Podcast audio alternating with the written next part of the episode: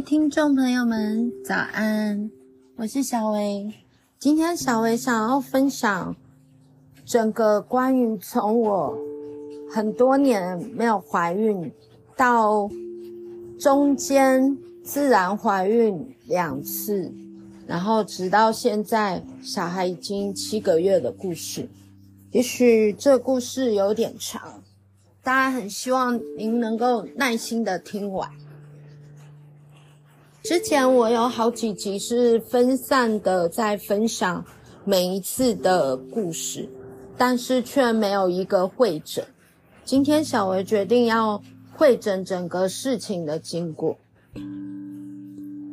小薇目前是结婚了 六年，一直以来我跟很多人一样，抱着一种心态，就是反正结婚啦，然后就生孩子啊。从来没有想过说，嗯、自己是不是要去医院里面做什么身体的健康检查，跟先生一起。当然，我先生是很积极的，有检查到这个颈锁静脉曲张，然后也有做开刀。但是我觉得自己是有一个不好的地方，就是常常我们好像遇到问题时候。常好像有这种逃避的心理，不想面对。在这边，我是建议各位，如果你真的迟迟一直以来没有怀孕，不但你也是要寻求医医院的帮助检查，你要去找出原因，也不要说，诶，如果是基督徒还是怎么样，你坐在家里面天天祷告，牧师祷告这样子。我觉得上帝他给医生智慧，也是来帮助我们的，不是说别人的见证是这样子，就代表上帝在我们每一个人身上都要做一模一样的事情。也许他是用不一样的方式来成就。那因为一直以来都没有孩子，那我也只会一直跟上帝说：“呃，我这么多年没有孩子，请你给我孩子。”这样子。可是，一直没有下文。那我也开始听信了公司的同事说，有朋友十年没有孩子，然后看了某家中医，呃，结果最近有孩子了，然后现在孩子也很大了，都念小学了，所以我就心就动摇啦，我就揪我先生一起去。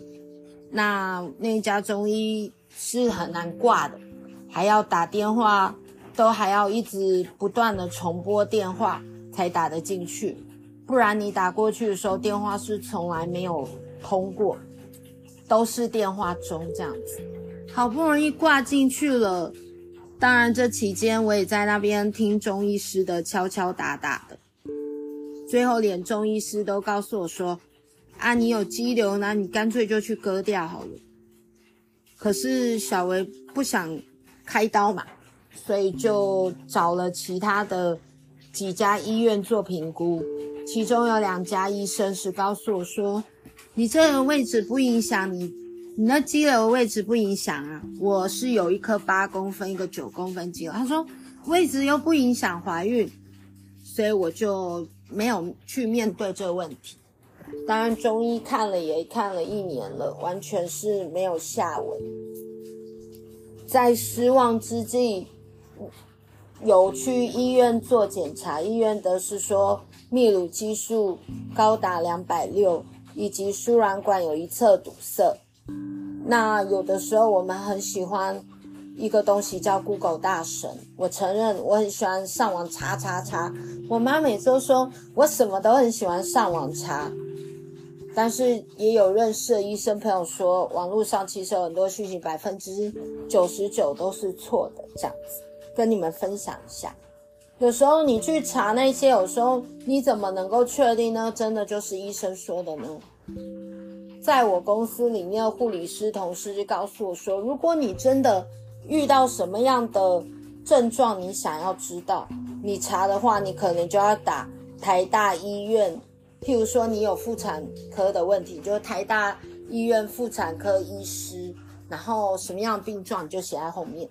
有的时候会有一些医院的医师的确会打一些医学的论文文章在上面，那你就可以去找到比较正确的。那刚刚有提到说我的泌乳激素高达两百六，然后输卵管一侧堵塞，这边有查到说输卵管的堵塞我可以经由运动，所以我就很努力的健走。那那时候也因为很拼，所以就瘦了十五公斤这样子。后来这个输卵管，我想用自己的想法，应该通了吧？我是这样告诉自己的，应该通了吧？泌乳激素过高的问题，我妈周遭的护理师朋友都说会发胖，难怪我在公司的时候，我不过就吃一个三明治，一个小杯奶茶，每次同事都说你吃那么少。为什么好像看你没有比较瘦？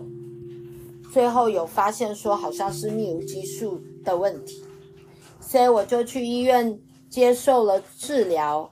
医生有开降泌乳激素的药，那我两百六就一直吃那个药，吃到最后泌乳激素六十四，医生有点想放弃了，他就说你干脆肌瘤割一割好了。当初医生告诉我说肌瘤不用割，现在他看一直没坏，你干脆肌瘤割一割好了啦。他说，反正你泌乳激素高，然后你肌瘤也会变小啊，以毒攻毒啦。结果我觉得顿时生命卡关了，我又开始不去面对，浪费半年的时间，半年过去了，当然没有怀孕嘛，我就哭倒在上帝面前，你看我这么久才来求上帝。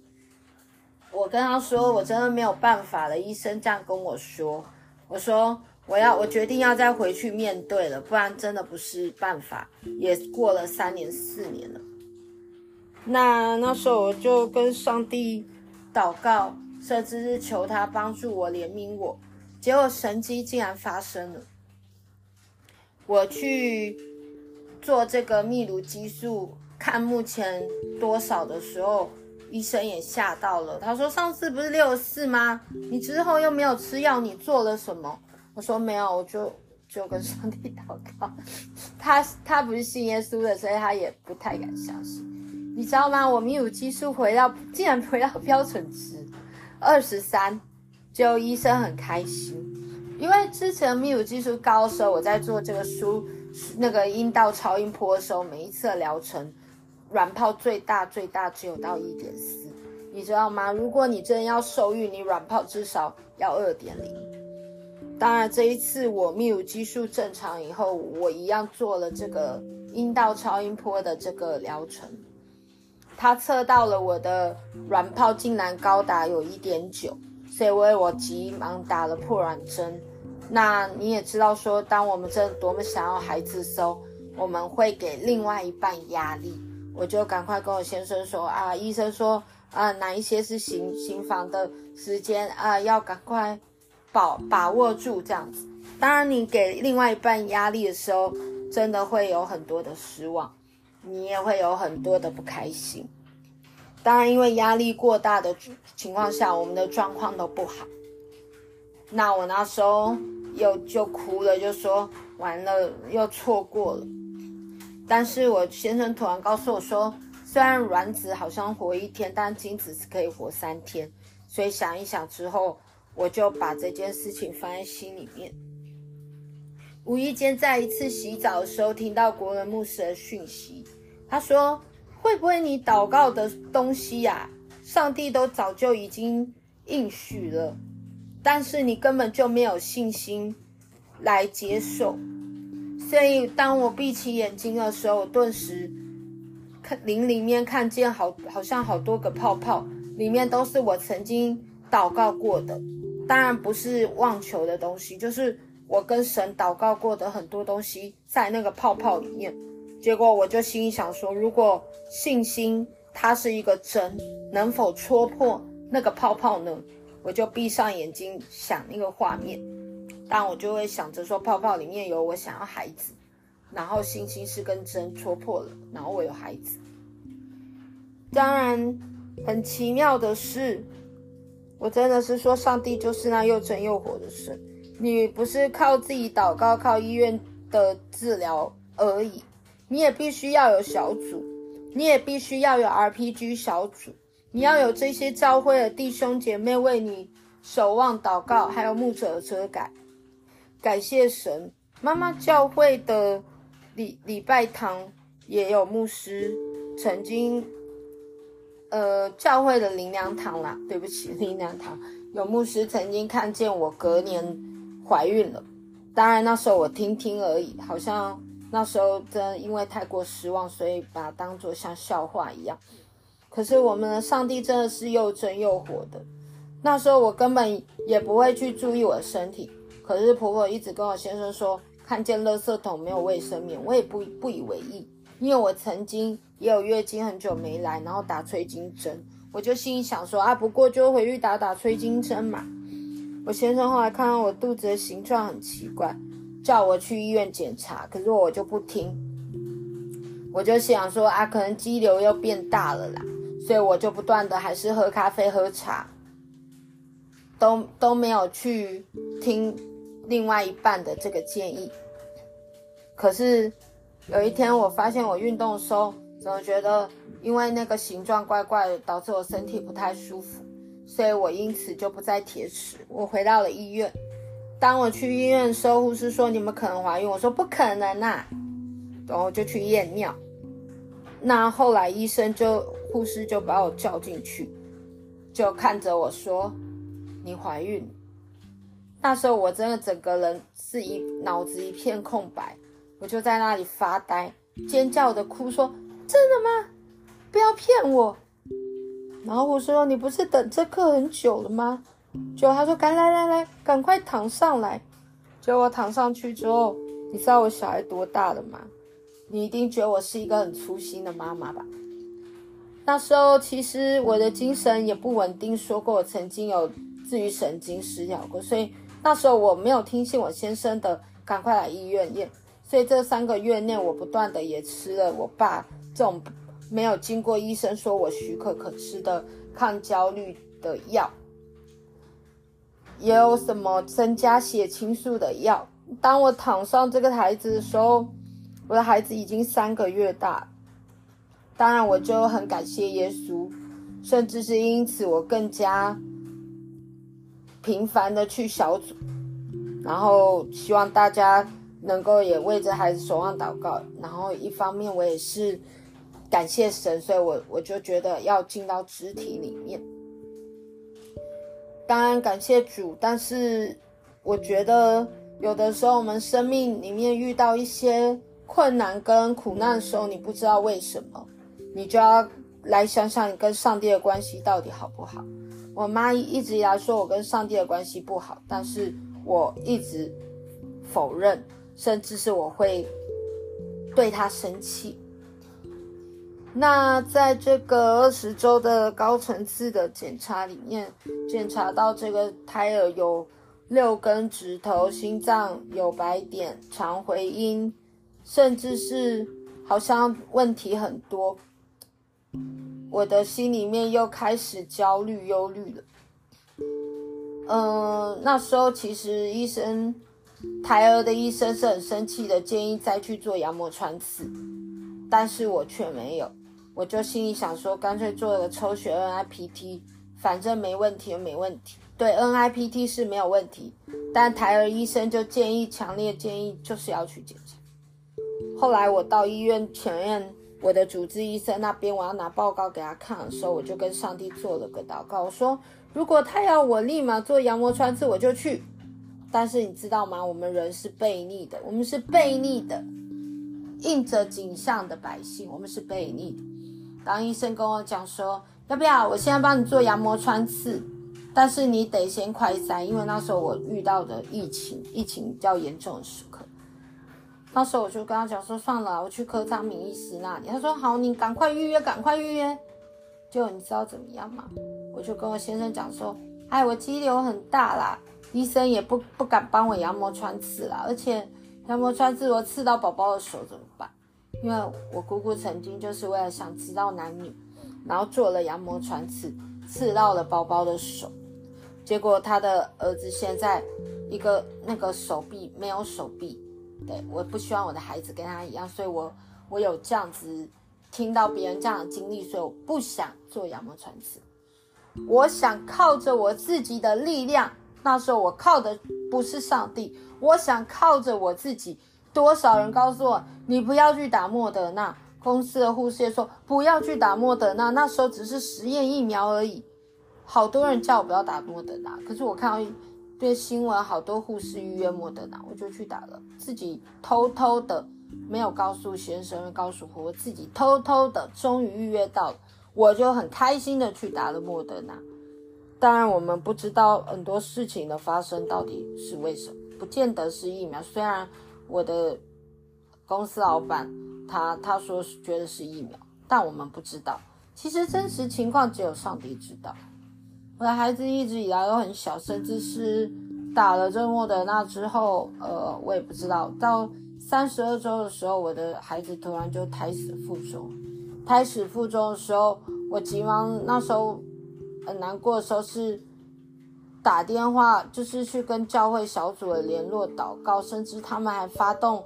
大大型的祷告网，我也跟我妈妈讲，最然后结果我先生却是我妈告诉他，他最后一个知道。当然医生就说赶快去更大的医院去引产。那时候我去医院的时候，医生不知道我有肌瘤，本来是要让我像生孩子一样，孩子这样流出来，但是后来检查之后发现只能开刀，所以我就开刀把这孩子。就是引产引掉拿掉，因为比较大，所以必须开刀。嗯，当然那时候心里面真的很难过。回家坐月子的时候，真的每一天都不想吃，哭哭倒，真的真的就不是跟神认错，就是反正就一直一直不知道为什么就一直哭，就是不知道为什么这事情会发生在我身上，然后我就一直哭一直哭，哭到真的也不不怎么吃。然后到终于月子假结束了，到公司的时候，别人下别人不知道我孩子没了，他说：“哎，你产后怎么瘦身回来的这么厉害？”他们之后才知道我孩子没了。当我孩子没了的时候，我真的很难过。你知道我那几天没有像有些人是真的会到最后你会忧郁活不下去。我只想问问神，为什么这个事情会发生在我身上？结果，结果我后来一样还是有去教会跟小组，小组突然就有一个人站起来，他有感动，就为我再次怀孕祷告。那那时候我也真的也有看到教会开始推行这个 RPG，所以我就本来是跟我妈我爸一起 RPG，可是。因为他们要上班，所以就变成我妈，然后还有我妈找了一个她教会的朋友，我们就开始每天规律固定时间 RPG。在这里要插个小插曲，我真的非常非常非常非常推荐这个 RPG 祷告。你可能说圣经里面没有写到 RPG 啊，这是什么？耶稣说两三人奉主的名，我就在他们中间。虽然杨道诺牧师来说这个是个呃复兴祷告运动，而简称 RPG，但是有非常多人在非常困难苦的时候，因着 RPG 祷告，他们的又大又难的问题纷纷都解决了，甚至是很多人已经去为主做这个见证。所以，如果你在困难中吗？我觉得你要找教会的肢体。然后两三人成一组，开始 RPG 祷告。不要再重视，在看着你的问题了。你你的眼目是开始也要来关心别人的事情。RPG 祷告是有一个很好的地方，就是会开始看着别人的问题，不会再看着自己。你会开始知道别人他也有困难，是需要你祷告的，这样子。所以说，我这边的话真的是很推荐这个 RPG 祷告这样子。好，然后我要说的是，我后来当然引产完之后，开刀完之后，上感谢主，呃，让我遇到一个非常棒的这个三种的医师这样子。有一位林启康医师，我真的很推荐他，很棒。而且是很神奇。我相信这是上帝预备的，没有错。因为他本来是在澎湖的三种，就突然被调来内湖的三总，还刚好就是在我要开刀引产的时候。当然手术完没什么出血，很顺利。他为我安排两个月后割肌瘤，两个月后到了，我如期也把肌瘤割完，一样手术非常顺利，没有什么出血。他就告诉我说，嗯，等这个肌瘤割完之后，伤口恢复就差不多能够备孕了。在这个备孕的期间，我也是需要扶持，所以我开始不断的在。听这个 YouTube 上面牧师的讲道，那时候也在听肖祥修牧师的讲道，听好多牧师的讲道。我要让自己的心充满上帝的话语跟真理，不再被自己的这一些反复思考说为什么而打结所苦。感谢耶稣，我突然听到有一个牧师，他有一个讲道，他说。你能不能信心？就是你先去想象这个事情已经上帝为你做了。结果那个时候我在公司的时候，我坐在马桶，你知道马桶其实常常就是一个很棒的祷告室，但是你要你一定要记得控制时间，你要控制时间，不然你就会变成好像在马桶上祷告很久，然后好像在摸鱼这样子。所以那个时候我就。不不断的在祷告，我就不断的在在祷告这样子，然后跟神祷告，我就说：上帝啊，感谢你，我相信，呃，我也不知道会不会再怀孕，然后我我就想要让我的身体的这个想象一下细胞从六分为四，四分为二，成为有灵的活人，甚至是我祷告到已经很卑微，我说神啊，有一段话不是讲吗？狗也吃主人的碎屑啊！求你分一点碎屑给我吧，因为我不配。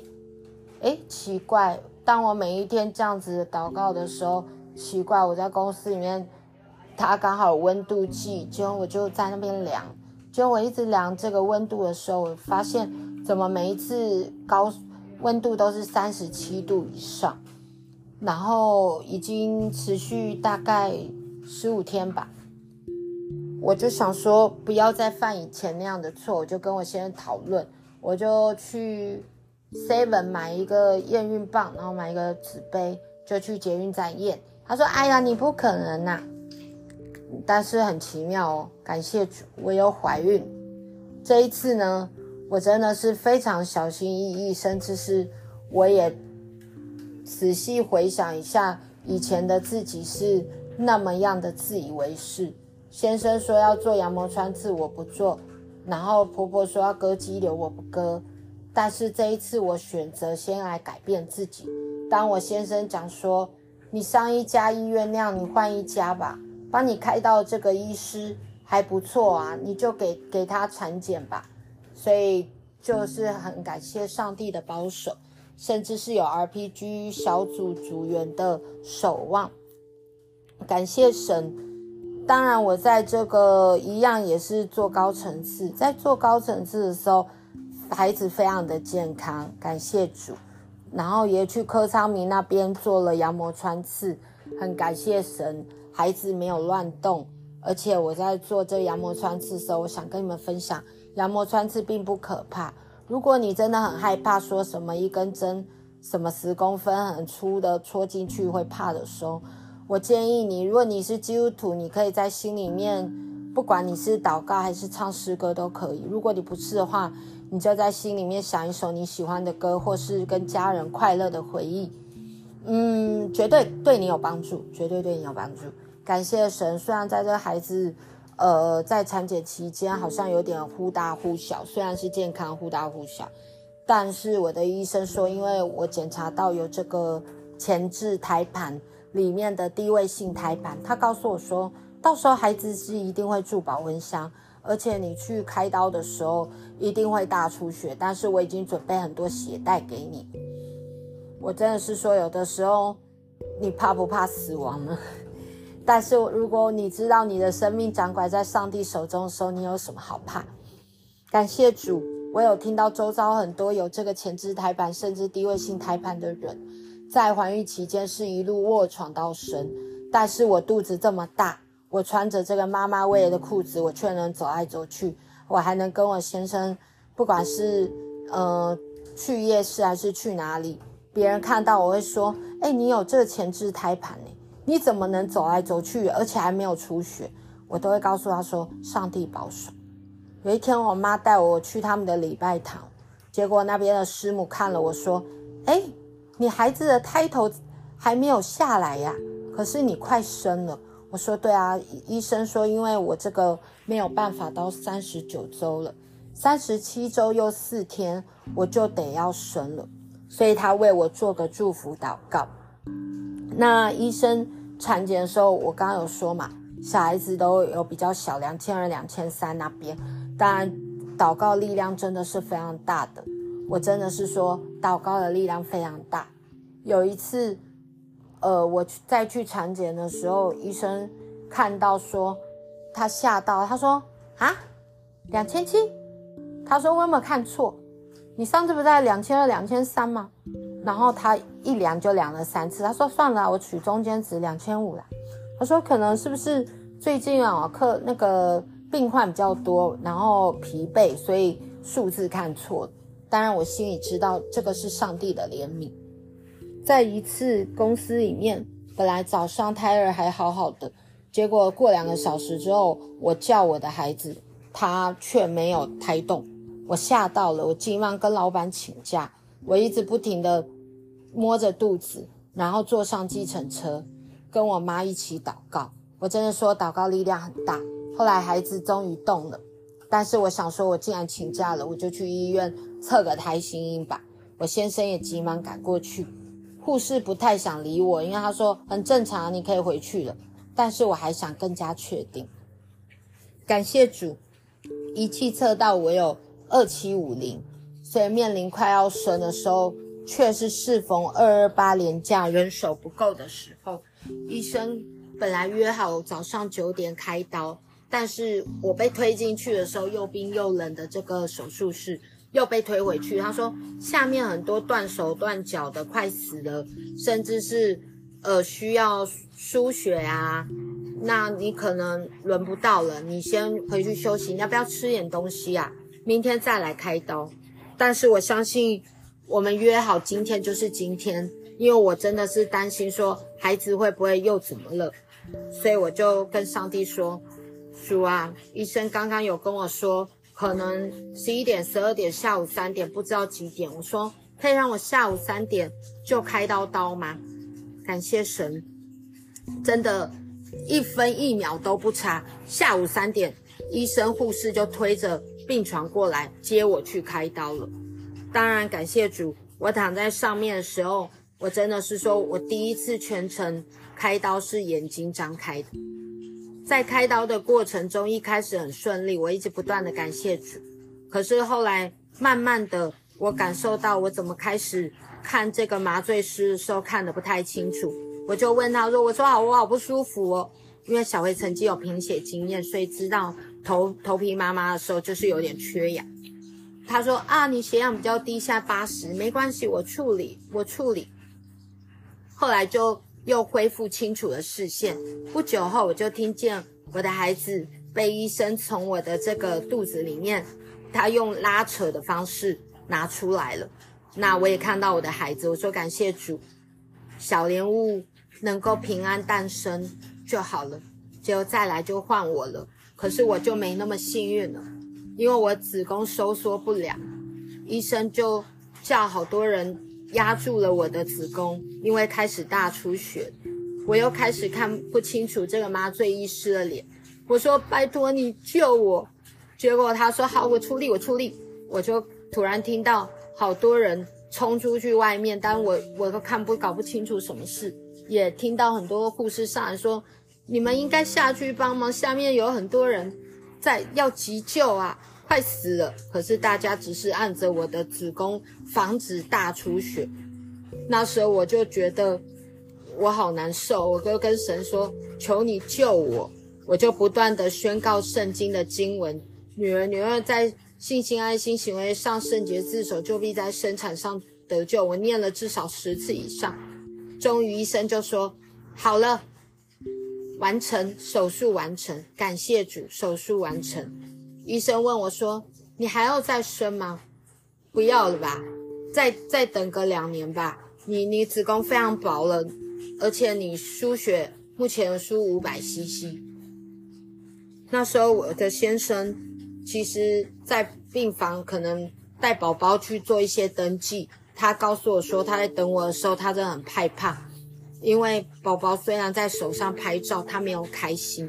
他看到好多人冲出去，拿了好大的血袋冲进去，他一直为我祷告。后来才在转角遇到主治医师，告诉他母女均安。我回到了这个病房里面。我又再次输血五百 CC，医生来巡房时候说，我一共输了一千 CC。感谢主，孩子平安诞生，非常健康。当然，后续要告诉你们是在第三天的时候，孩子突然一直吐，不吐奶，不吃东西，所以等于说我跟他见面的第一天到后面，我就见不到我的孩子了。他就进了紧急的这个小儿加护。当然，我感谢神，让孩子在小儿加护里面有护士完善的照顾。感谢主，不久后，经过这些护士们，甚至是我们不断的 RPG 祷告，还有教会的守望，我的孩子终于平安健康的出院了。出院以后，婴儿室告诉我们说，孩子的检查有，我先生勾了一个自费的，然后孩子疑似庞贝氏症。庞贝氏症就是说，如果得到的话，可能一岁以前就会走掉。如果你不积不积极先治疗的话，一岁以前他就会死掉。第一次假性，然后第二次检查又没过，又假性，所以医院就叫我们要去荣总做最后的。这个检验，当然你知道，一个做妈妈的心好不容易有个孩子，然后听到疑似庞贝氏症，我妈心都碎了，她也腿都瘫软。但是我们没有放弃，继续为孩子祷告，甚至我拉着未信主的婆婆开始宣告生命中的谎言。我拉着婆婆说：“我气绝。”我孩子是庞贝氏症这一件事情，他一定可以平安出院。感谢主，带去荣总，呃，做了这样子的检查。荣总那边的护士告诉我们说，孩子没有问题，平安健康。感谢神。今天跟你们分享的这个故事比较长，从我没有孩子到两次如何自然怀孕，上帝的怜悯，到孩子一出生就住小儿加护。